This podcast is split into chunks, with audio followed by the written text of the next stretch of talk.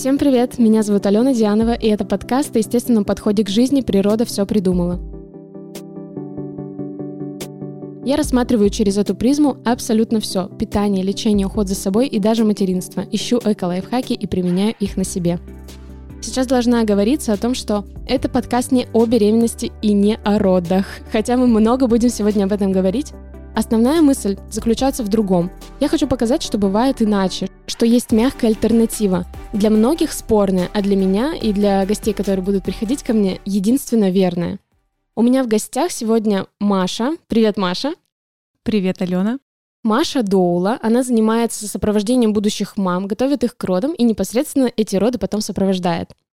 Маша, расскажи, пожалуйста, о том, как ты пришла к этому, как ты стала доулой, что тебя сподвигло выбрать эту профессию? Путь был достаточно стандартный для доулы. Это через свое материнство, через подготовку к своим родам.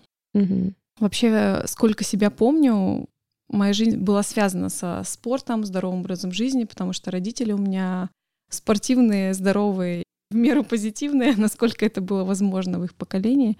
И Особо другой жизни я не знаю. Мама у меня врач, мне всегда была интересна тема здоровья, и тема здоровых беременностей и родов была для меня достаточно естественной. Мне всегда было все интересно, и мои подруги начали беременеть, рожать, делать это по-разному.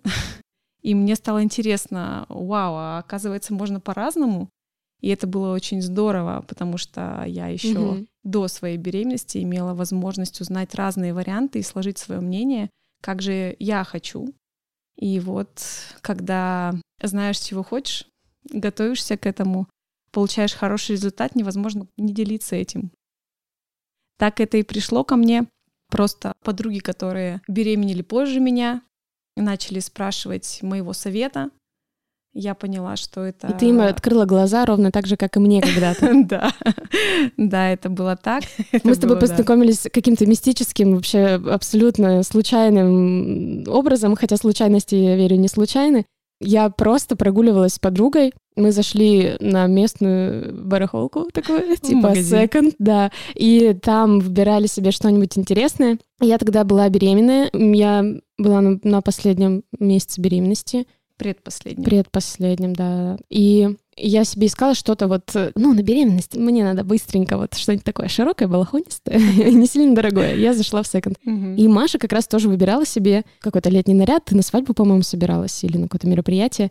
И, да, в общем, мы да. так долго там зависали, что потом уже начали пить чай с продавцом, есть конфетки, Маша достал какую-то свою пастилу здоровую, в смысле правильную, полезную, зожную. И общение завязалось, и потом ты мне когда сказала, что так, тебе срочно нужно к остеопату, я такая, остеопат? Это кто? А Маша говорит, я доула. Я такая, что? Доула — это кто? Кто эти вообще? Что это за язык? Да, Многие так удивляются этому слову, потому что оно, правда, незнакомое. Это, мне кажется, откуда-то с районов Бали. Нет. Нет? А откуда? Европейское да? понятие. Вот это да. До сих пор меня продолжаешь удивлять, даже несмотря на то, что прошло очень много времени. И я завершила свой большой путь, тоже много всего изучила. И меня эта тема до сих пор не отпускает, поэтому мы здесь. Угу. И вот после знакомства с Машей мы стали очень упорно готовиться к моим надвигающимся родам, потому что для них оставался месяц, там чуть да, больше месяц. месяца, и нужно было изучить большой пласт информации. И вот когда Маша начала мне снабжать ею, и у меня мозг начал сопротивляться. То есть ты мне говорила, прочитай вот эту книжку про плаценту, например. Я начинала ее читать, и я думаю, господи, что это за... Ересь такая. Ересь, да, литература для хиппи, для каких-то настоящих. Вот э, у тебя часто вообще в практике такое случается? Я бы не назвала, на самом деле, нашу с тобой работу каким-то суперсопротивлением. Да? Это часто... Это мне так показалось. Может быть. Это часто бывает, что то, что я говорю, оно непривычное. Но обычно человек либо откликается на это, если я чувствую, что он не откликается, я перестаю транслировать слишком, может быть, какую-то альтернативную, непривычную информацию и просто подготовлю женщину к хорошим, мягким для нее желанным родам. Насколько это возможно? Конечно. я просто пойду за ней, чего она хочет, как ей нужно. Если я чувствую, что человек готов слышать, даже, может быть, поначалу он мне транслирует что-то другое, но это, как правило, чувствуется. Вот. У тебя было такое, что вы прекращали сотрудничать? Нет, такого не было ни Нет. разу. Я, пообщавшись с тобой, я сначала сопротивлялась, потом я думаю, так, ладно, у меня сработала такая важная вещь. Я долго думала, делиться ей или нет, но мы же в подкастах, как правило, очень все искренне открыты. И вот у меня был случай, когда, например, у меня впервые в жизни за всю беременность были идеальные анализы, и об этом мне сказала гинеколог. То есть она посмотрела мои анализы и сказала, у вас все идеально. И это было перед родами, и это было единственный раз за всю беременность. Я считаю, что сработали эти чудо-тампоны, которые ты мне сказала делать там с э, такой штукой. Лактобифидобактерии. Да, да. И я, я сначала относилась к этому, ну что за пуританство, господи. Какие-то тампоны, что-то там надо намотать из ваты, замотать марлей, нитками. Почему еще. нельзя? Все меня спрашивают, почему нельзя обычные взять тампон да. ОБИ? И... Да, а, кстати, почему нельзя взять ОБИ? Потому что во все тампоны добавляют антибиотики, чтобы mm-hmm. не происходило разложение биоматериала, mm-hmm. сами знаете какого, кровяного, mm-hmm. да, mm-hmm. и так далее. Потому что женщина может забыть его достать вовремя и так далее. Они перестраховывают как бы себя и женщину, с одной стороны, но женская микрофлора портится от этого. Конечно же, мы же знаем, что антибиотики убивают как и плохое, так и хорошее. Поэтому mm-hmm. стоит пореже их использовать, а может быть не использовать вовсе. Если вернуться вот к этому переходному моменту, для меня открылась целая натуропатичная нарния, и она меня затянула. Это было настолько интересно, а как еще можно помочь своему организму чем-то ну, мягким. И ты меня познакомила с эфирными маслами. Да. Вот, сейчас опять не реклама будет, просто вот есть такое явление эфирные масла, и как они помогают нам психоэмоционально, и физически. И физически, да. Но вот на тот момент ты дала мне там два бутылька, сказала, вот это тебе. мне кажется, что один из них вообще я его нюхала постоянно. У него был такой какой-то невероятный аромат. И у меня в этот день, когда я его как кошка валерьянку нюхала, у меня начались роды. Одно из эфирных масел помогало мне справляться, когда у меня дочка после родов попала в реанимацию. И вот оно мне эмоционально помогало справляться с тем состоянием, с которым нельзя было поддаваться потому что мне нужны были силы какие-то. Я очень рада, что это так сработало у тебя. Не у всех сразу, видимо, чувствительность у тебя Высокая. развита. Да, эфирные масла качественно не могут быть нашими очень мягкими терапевтами, психотерапевтами и просто терапевтами как врачами. То есть наш нос, он очень мудро выберет то, что нужно здесь сейчас каждому человеку. И можно не знать, не понимать вообще ничего, никак не разбираться, но если твоему носу нравится, значит, это самое лучшее. Оно действительно может и в трудную минуту поддержать, угу. и излечить может. Все верно. Я бы еще хотела поговорить о том, как ты, когда обнаружила для себя вот эти альтернативные методы воздействия на себя, на окружающую среду, и ты потом просто не смогла об этом молчать, какое было твое состояние, эмоции твои? Вдохновение. Угу. Переполняющее счастье, радость и вдохновение.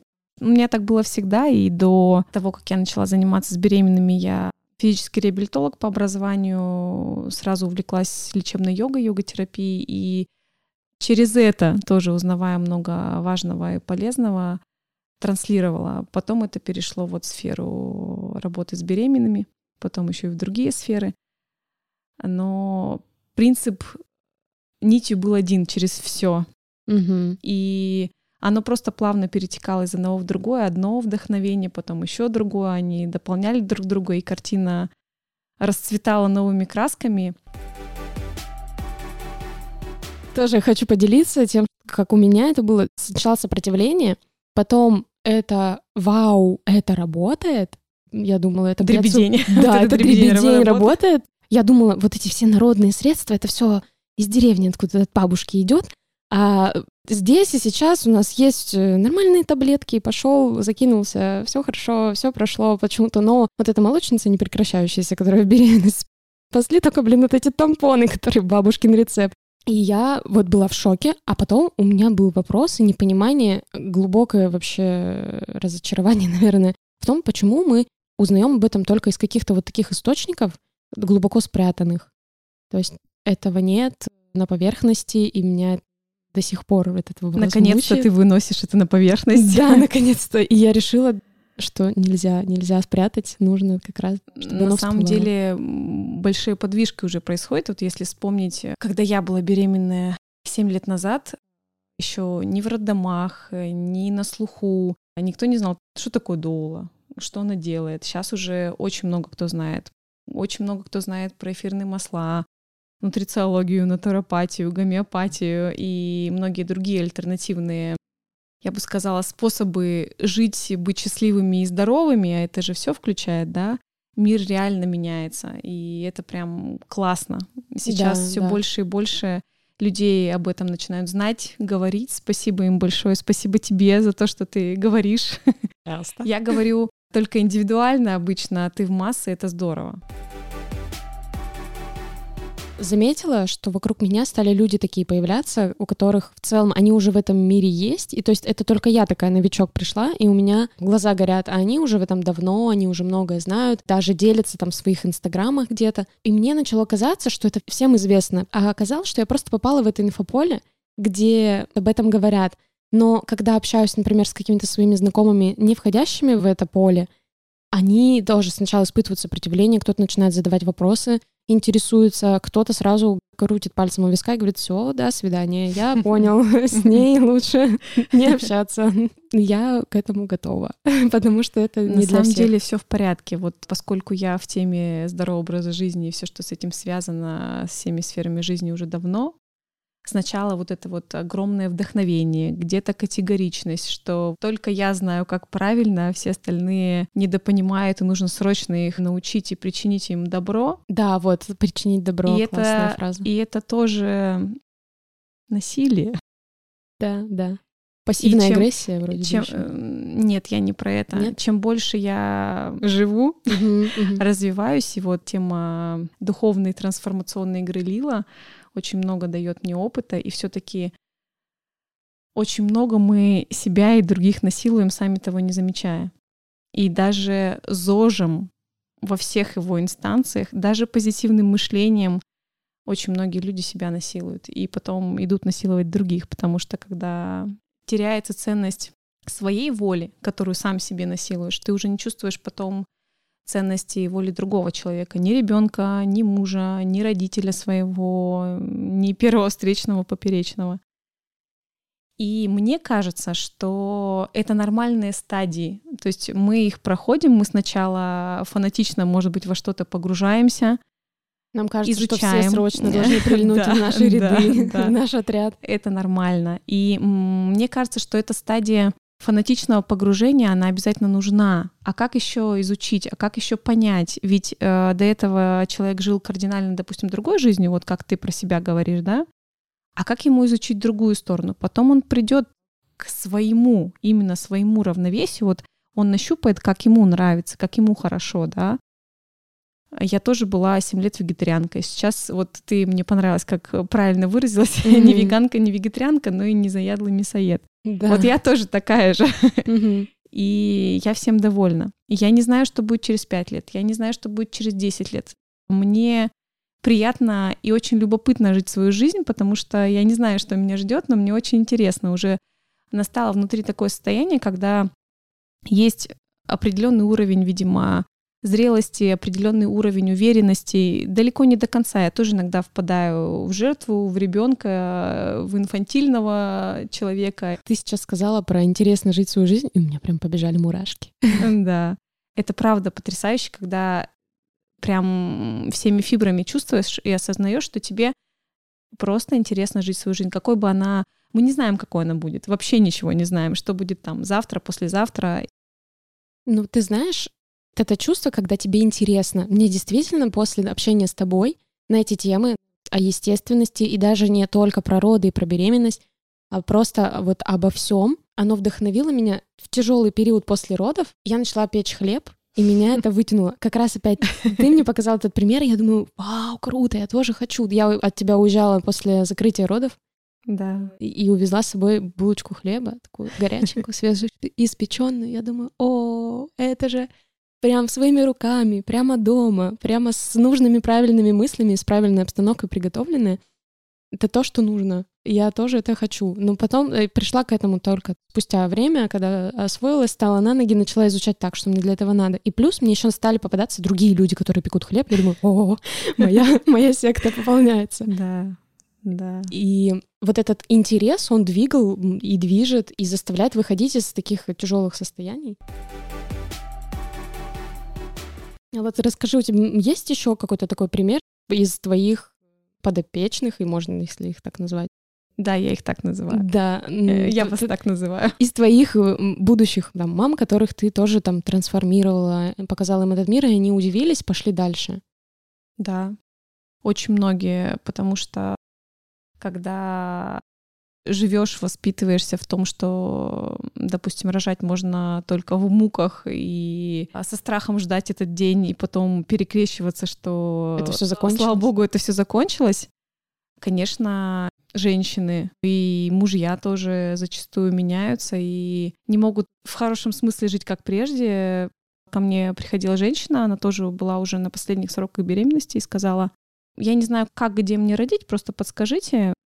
Она бизнес-вумен, говорит, ну я вот рожу, и через месяц у меня бизнес не может без меня, я пойду работать, оставлю ребенка няни. Я такая, ну ладно, мы начали общаться, я поняла, что ей сразу всю правду лучше не говорить. Да. Мягко, плавно и постепенно. И в итоге после двух месяцев нашего общения Свернула бизнес. Она, она не только родила дома, до трех лет кормила ребенка грудью, нашла возможности и бизнес вести вместе с ребенком под мышкой в слинге и где-то что-то делегировать.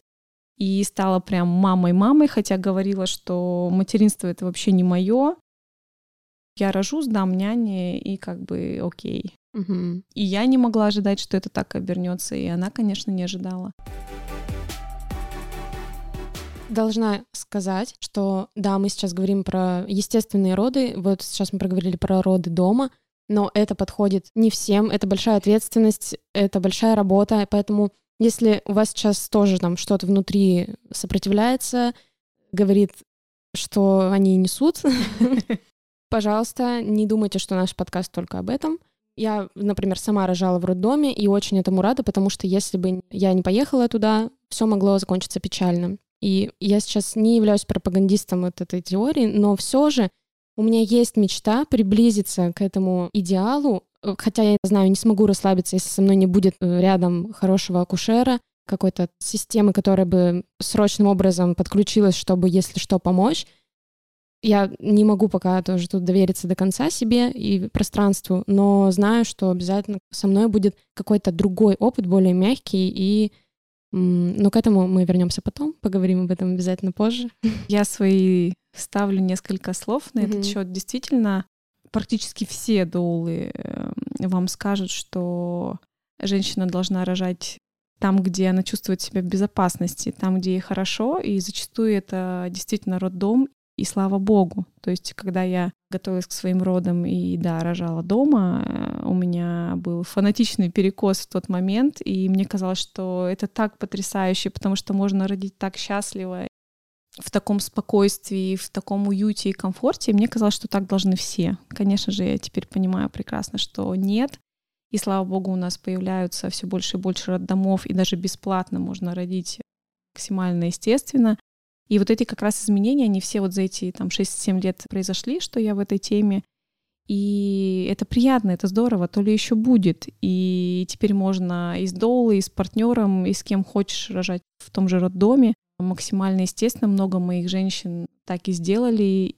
Ведь главное, чтобы у женщины остался позитивный опыт от родов. То есть моя единственная, самая главная задача, как э, доулы, подготовить так, сопроводить так, поддержать так, чтобы у женщины остался позитивный опыт. И абсолютно неважно на самом деле, рожает она естественно, или даже она рожает кесаревым сечением, с эпидуральной анестезией и всеми другими возможными, там, может быть, примочками, да, абсолютно неважно. Главное, чтобы она вышла довольна из этого опыта и с радостью и счастьем потом это все вспоминала. Ты знаешь, даже у меня, когда был трэш, там, по факту, после родов, сами роды я вспоминаю с кайфом. То есть мне показалось, это было прекрасное путешествие в какой-то мир э, я не помню почти Мир глубины ничего. себя. Да, да. И мне казалось в этот момент, что происходит какая-то магия, хотя, конечно, больно было и все дела. Ну ладно, мы сейчас не о родах. У нас сегодня первый выпуск, который посвящен именно переходу на ЗОЖ, переходу на правильный путь для своего организма, для своего пространства. И просто хочется вот передать эту атмосферу, когда угу. ты только-только вникаешь, тебе все хочется познать. Вот вспомни себя, ты сразу побежала что делать, на какие-то курсы записалась, может, книгу какую-то прочитала, и оно пошло, закрутилось, завертелось, типа, может, ты такая, вот, гомеопатия, надо про это почитать, или как лечить детей, или траволечение, что, что это было с тобой? А, я уже начинала говорить о том, что вот я выросла в определенной семье, и мое образование тоже связано было со здоровьем. Мама врач, я была с детства в этой теме. И, слава богу, моя мама врач такая не заядлая таблеточница, а максимально за естественное. И поскольку я в этом выросла, мне трудно отграничить, когда же настал тот момент, но однозначно могу вспомнить, что именно в институте, на последних курсах, когда уже в мою жизнь пришла йога-терапия, и, соответственно, пришло много семинаров, тренингов, книг и так далее, и я всегда была полиглотом. То есть у меня параллельно могло быть несколько обучений, несколько книг, и так было всегда. Мне кажется, я уже себя другой не помню. И гомеопатии там было не так много, траволечения тоже не так много. В основном это было все, что связано с а, естественным оздоровлением через тело, через упражнения, йогу, медитации, практики, мудрые с любовью отношение к себе и к жизни. Да. Вот это мне было всегда интересно. Остальное все приложилось. Нутрициология, конечно, тоже меня захватила. Я обычно в омут с головой. Вот все, угу. что мне попадается, я туда ныряю как фанатичный исследователь, и это круто на самом деле. Потом я, правда, оттуда выныриваю, и примерно через пять лет, вот я уже заметила, а иногда и раньше заныриваю во что-то еще, что, безусловно, дополняет мой опыт и расширяет еще кругозор. Я даже помню свое ощущение. Вот в институте у нас много было спортсменов. Я на физической реабилитации училась, мастеров спорта. А я даже в спорте везде и нигде. И они такие все целеустремленные, мастера. А я думала, что со мной не так? Почему я ни в одном виде спорта не достигла там даже кандидата в мастера спорта? А потом со временем поняла, боже, как круто, все со мной вообще в порядке, я во что-то погружаюсь, это познаю. И моя картина мира настолько широка и глубока, что действительно жить можно гораздо счастливее и интересней. Когда ты только в одном, я ни в коем случае не осуждаю, мы разные все люди, но так приятно понять, что с тобой все в порядке, что другие это просто другие, это их способ жить, их способ воспринимать мир. Вот какое-то фанатичное погружение, потом выныривание еще куда-то дальше, это прям разнообразит жизнь. Я с тобой полностью соглашусь, потому что вот, например, в детстве я занималась всем чем угодно, по чуть-чуть. Это могло mm-hmm. длиться год, это могло длиться три года. И я тоже потом, оглядываясь на себя, думаю, что со мной не так? Почему я ничего не довела до конца? И даже там потом история с университетом у меня такая, я, может быть, об этом расскажу позже. Или можно прочитать в моем инстаграме. Я не доводила ни до каких дипломов, медалей, наград, а все вот это сворачивалось, мне становилось неинтересно, мне нужно было что-то другое. И я тоже потом поняла, да, это такая природа да. исследователя. У меня есть следующий вопрос. Какие твои первые зожные покупки тебя грели душу или греют до сих пор? Вот знаешь, когда там баночки Сейхерба заказываешь и ждешь их, сначала выбираешь, потом заказываешь, потом их долго-долго ждешь. Или это были какие-то другие вещи, книги, допустим, курсы. Наверное, это больше про курсы и про книги, mm-hmm. не про покупки. Mm-hmm. Конечно, если вот в моменте я что-то там жду, да, а сильного отпечатка в памяти, в сознании это не оставляет, наверное, все-таки очень мне нравится предвкушение курсов каких-то, обучений, может быть, каких-то книг. И знаешь, больше всего я тащусь от процесса, называю это информационный оргазм, когда настолько в тебя это входит. Нормально. Да, и это такое счастье. Я думаю, что вот это больше всего меня вставляет, и на это, наверное, я подсажена. Я вот лично, когда купила для себя вот эту латку для хлеба чугунную, я прям на нее смотрела. Она обычная, черная, круглая. Но я на нее смотрела, ее подходила, трогала. Я думаю, так, вот она будет здесь. здесь будет сидеть мой хлебушек. Я поняла, о чем ты. Да, на самом деле, вот ты мне напомнила, и что-то такое есть, когда ты что-то кайфовое себе, вот ты говорила про эфирные масла. Да, да. Первую аптечку, когда я купила, я тоже, я прям смотрела на эту коробочку, она такая красивая, и каждый бутылечек, и все так пахнет. И я понимаю, насколько это полезно. Как этому найти применение в своей жизни? Угу. Я прям вся покрывалась мурашками. Я не могу объяснить. Видимо, это истинный интерес. Когда тебе нравится то, чем ты занимаешься, пусть это даже не приносит тебе никаких денег, там, но ты просто кайфуешь, это твое хобби, заниматься своим здоровьем. В принципе, кайф от жизни. То есть э, ты чего-то хочешь, ты от этого кайфуешь, и это даже красота жизни, красота момента. Вот ты смотришь, да, не знаю, на эту коробочку с эфирными маслами или там вдыхаешь свой любимый аромат, и жизнь расцветает, правда. Я вообще поняла, что покупая что-то в зожных таких каких-то направлениях или в камерных, ну даже вот покупая что-то у фермера, покупая что-то у кого-то, кто сделал своими руками, допустим, мешочки из льна или фруктовницы, там вот бытовую химию, я знаю, есть целый бренд, uh-huh. тут девочки делают своими руками. Uh-huh. И когда я покупаю именно у них, мне кажется, это так круто, это другую энергетику несет, нежели Безусловно. Я, нежели я пошла там в тот же магазин, купила просто бутылку вот этого моющего средства для посуды, и это все не то. Я, не, я понимаю, насколько это синтетическое. Когда люди что-то делают с душой, люди, которые делают сами косметику, бытовую химию, продукты, э, те же фермеры, это безусловно. Вот ты мне напоминаешь, потому что я уже настолько давно в этом, что я уже забыла mm-hmm. вот эти действительно какие-то переходные моменты, и мне уже трудно вспоминать другую жизнь. Ну, я сейчас вот в это тотально погружена, и я пока mm-hmm. только проживаю mm-hmm. эти трансформации, поэтому мне круто делиться прямо сейчас этими эмоциями. Это еще свежо, у меня дочке всего полтора года, и я вот измеряю именно с момента там беременности последний месяц и роды, что вот именно с этого момента я в этой теме. И, наверное, у всех, у многих именно беременность, там, в роды происходит эта трансформация, что они приходят, потому что я еще стала наблюдать за дочкой, как она реагирует на вот эти, опять же, народные средства, если их можно так назвать, mm-hmm. то есть натуропатичные какие-то рецепты, они на ней колоссальным образом срабатывали. И я была удивлена, то есть можно не давать ей вот то, что имеет побочки, mm-hmm. то есть то, что прописано там какие-то капли в нос, которые с химией, а можно просто промывать нос, и оно потом проходит само. И да. что организм имеет свойство самоисцеляться. И это для меня было открытием, я рада так, что пришла к этому в 22, в 23 года, а не уже когда все плохо совсем. Но мне кажется, что рано или поздно к этому придут много людей, потому что сейчас это действительно набирает обороты.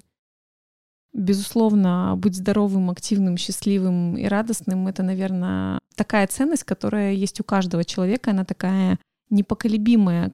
То, как к ней приходит, да, но все же наверное, логично, что чем меньше, как ты выразилась, побочек в нашей жизни, да, ну, вернее, чем больше будет вещей, которые просто дают пользу без калечения чего-то другого, то, безусловно, это будет двигать нас в нужную сторону.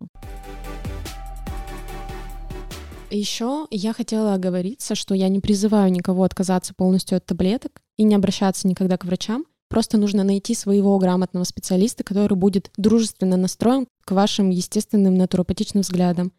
И таких специалистов немного, но они все есть. Все больше и больше. Да, все больше и больше.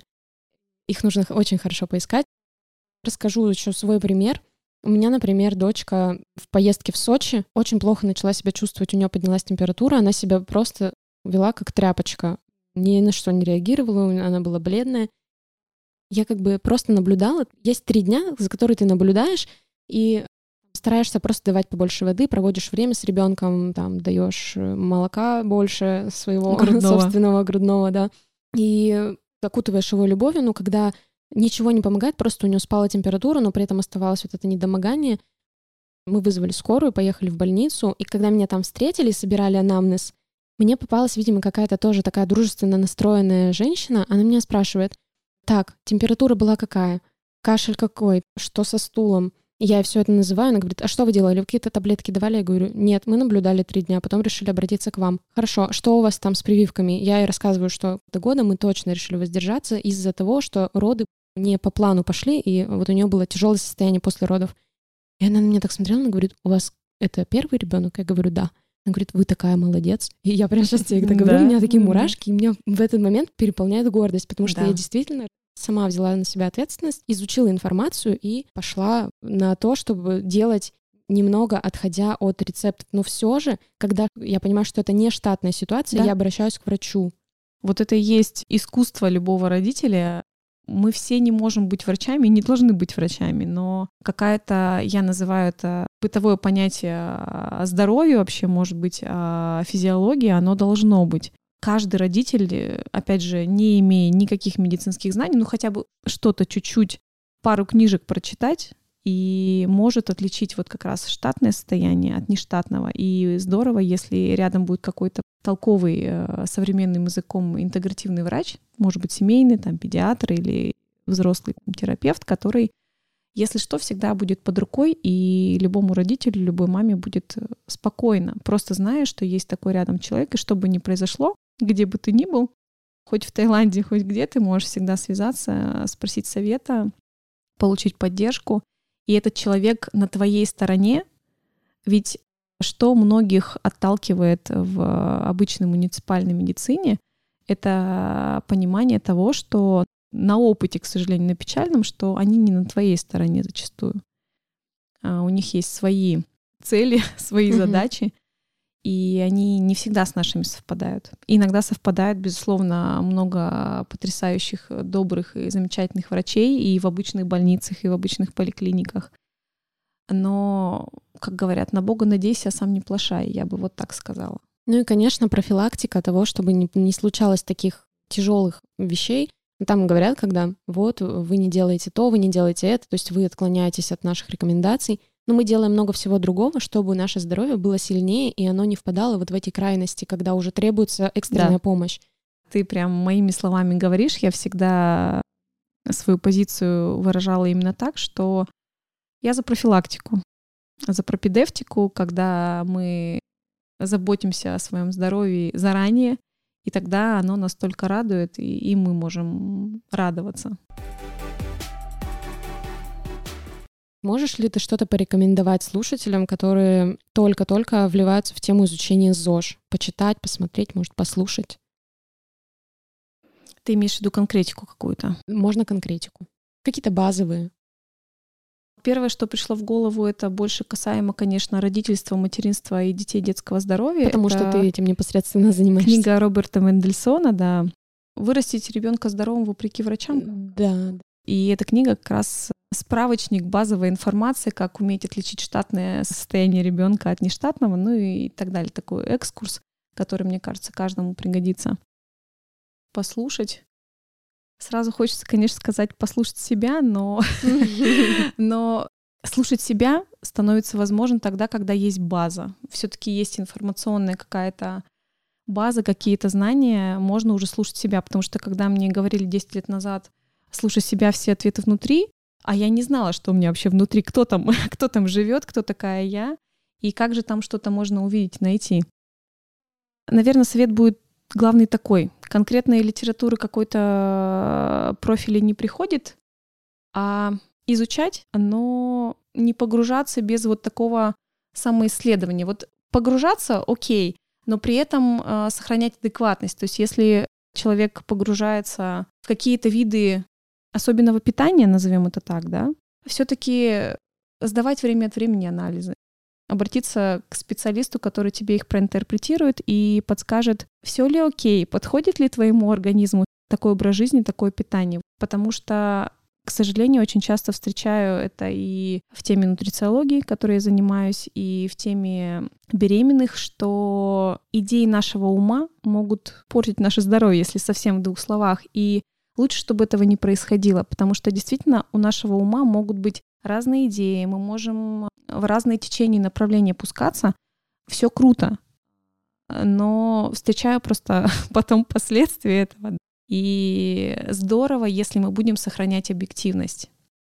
Я с тобой полностью соглашусь. У меня просто был как раз плачевный опыт. Я сначала в беременность очень много ела ночью, Моя поджелудочная потом сказала «прощай».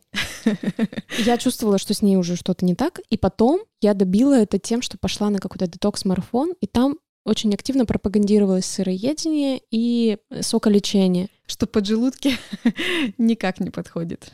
Особенно соки. И когда да. меня однажды вывернуло с желчью, я решила, что что-то надо менять. Я ставила теперь только соки из дикоросов, то есть из... Ну, как, дикоросов я сейчас, конечно же, не могу найти. Я знаю, что соки из зелени содержат магний. На самом деле, вот э, ты правильно сейчас сказала, это все путь. И подстелить соломки везде невозможно. И если мы что-то проходим, ну как бы welcome, окей. Okay. Да. Особенно если мы именно так к этому относимся. То есть э, все, что с нами происходит, будь то в здоровье, в материнстве, в отношениях с партнером, что бы то ни было, там на работе, самореализация. Если мы все это воспринимаем как интересный поворот событий, еще один разворот своей жизни, еще один опыт, ну тогда проще да. и интересней. Поэтому, ребята, опыт показал, что с апельсиновый сок это не полезно. Можно из сельдерея иногда, но я вот стараюсь выпить один в день стаканчик. И очень хорошо себя чувствую. Это для меня вместо кофе. И максимум, чем я могу разнообразить, это добавить морковку в этот сельдереевый сок. Ну, как нутрициолог могу сказать, что, конечно, важно, что мы едим, да, там пьем, но еще важно, как и когда. То есть иногда сок может причинить вред и стать фатальным мероприятием, а иногда он может исцелить. Поэтому вот еще вопрос, что, когда, кому, для чего. Да, поэтому изучаем. В каких количествах. Изучаем, вникаем, не просто так. Все это делается, это определенная система, схема. Но, кстати, вот еще хочется добавить, что пусть какие-то вот наши неудачные опыты, они будут. И это тоже нормально. Не видела еще ни одного человека, чтобы ни разу не упал, не споткнулся, не ошибся. Где-то, может быть, свою поджелудочную не надорвал, да. И это все нормально, к этому тоже нужно быть готовым. Это просто опыт, без которого никак никто еще на планете Земля не смог ничему научиться, стать зрелым, вырасти, что-то осознать, понять и продвинуться, не совершая чего-то и не получая какого-то от этого опыта. Он может быть э, супер радостный, он может быть супер грустный, он может быть плюс-минус нейтральный, но без этого никак, потому что я помню вот эти вот иллюзии, когда ты думаешь, что все только розовые дуванчики и пони бегают, а потом оказывается, что жизнь не такова. Mm-hmm. И мне бы в тот момент было приятно услышать, что да, много всего классного пони существует, но и не только пони существует, что может быть всякое. Не скатываясь, конечно, что как э, некоторые могут транслировать, что жизнь это только все через боль, через ошибки. Нет, могу и по своему опыту сказать, что когда выходишь на определенный уровень самоощущения, осознанности, э, многие опыт, даже как бы непростой, может быть не через боль. Через другое. И мы вам боль. желаем именно такого опыта. Да. Не через боль. Двигаться, двигаться, расти, развиваться, получать разный опыт, но никогда не отчаиваться. Да будет так. Да. Подписывайтесь на подкаст на Apple подкастах, Яндекс Музыки, Spotify и других площадках, где вы меня слушаете, чтобы не пропустить новые выпуски, которые будут выходить один раз в две недели по средам. Не забывайте ставить звезды и оставлять комментарии к подкасту. Ссылка на мой аккаунт в Инстаграм и аккаунт Маши будут в описании к этому выпуску. Всем пока. Пока.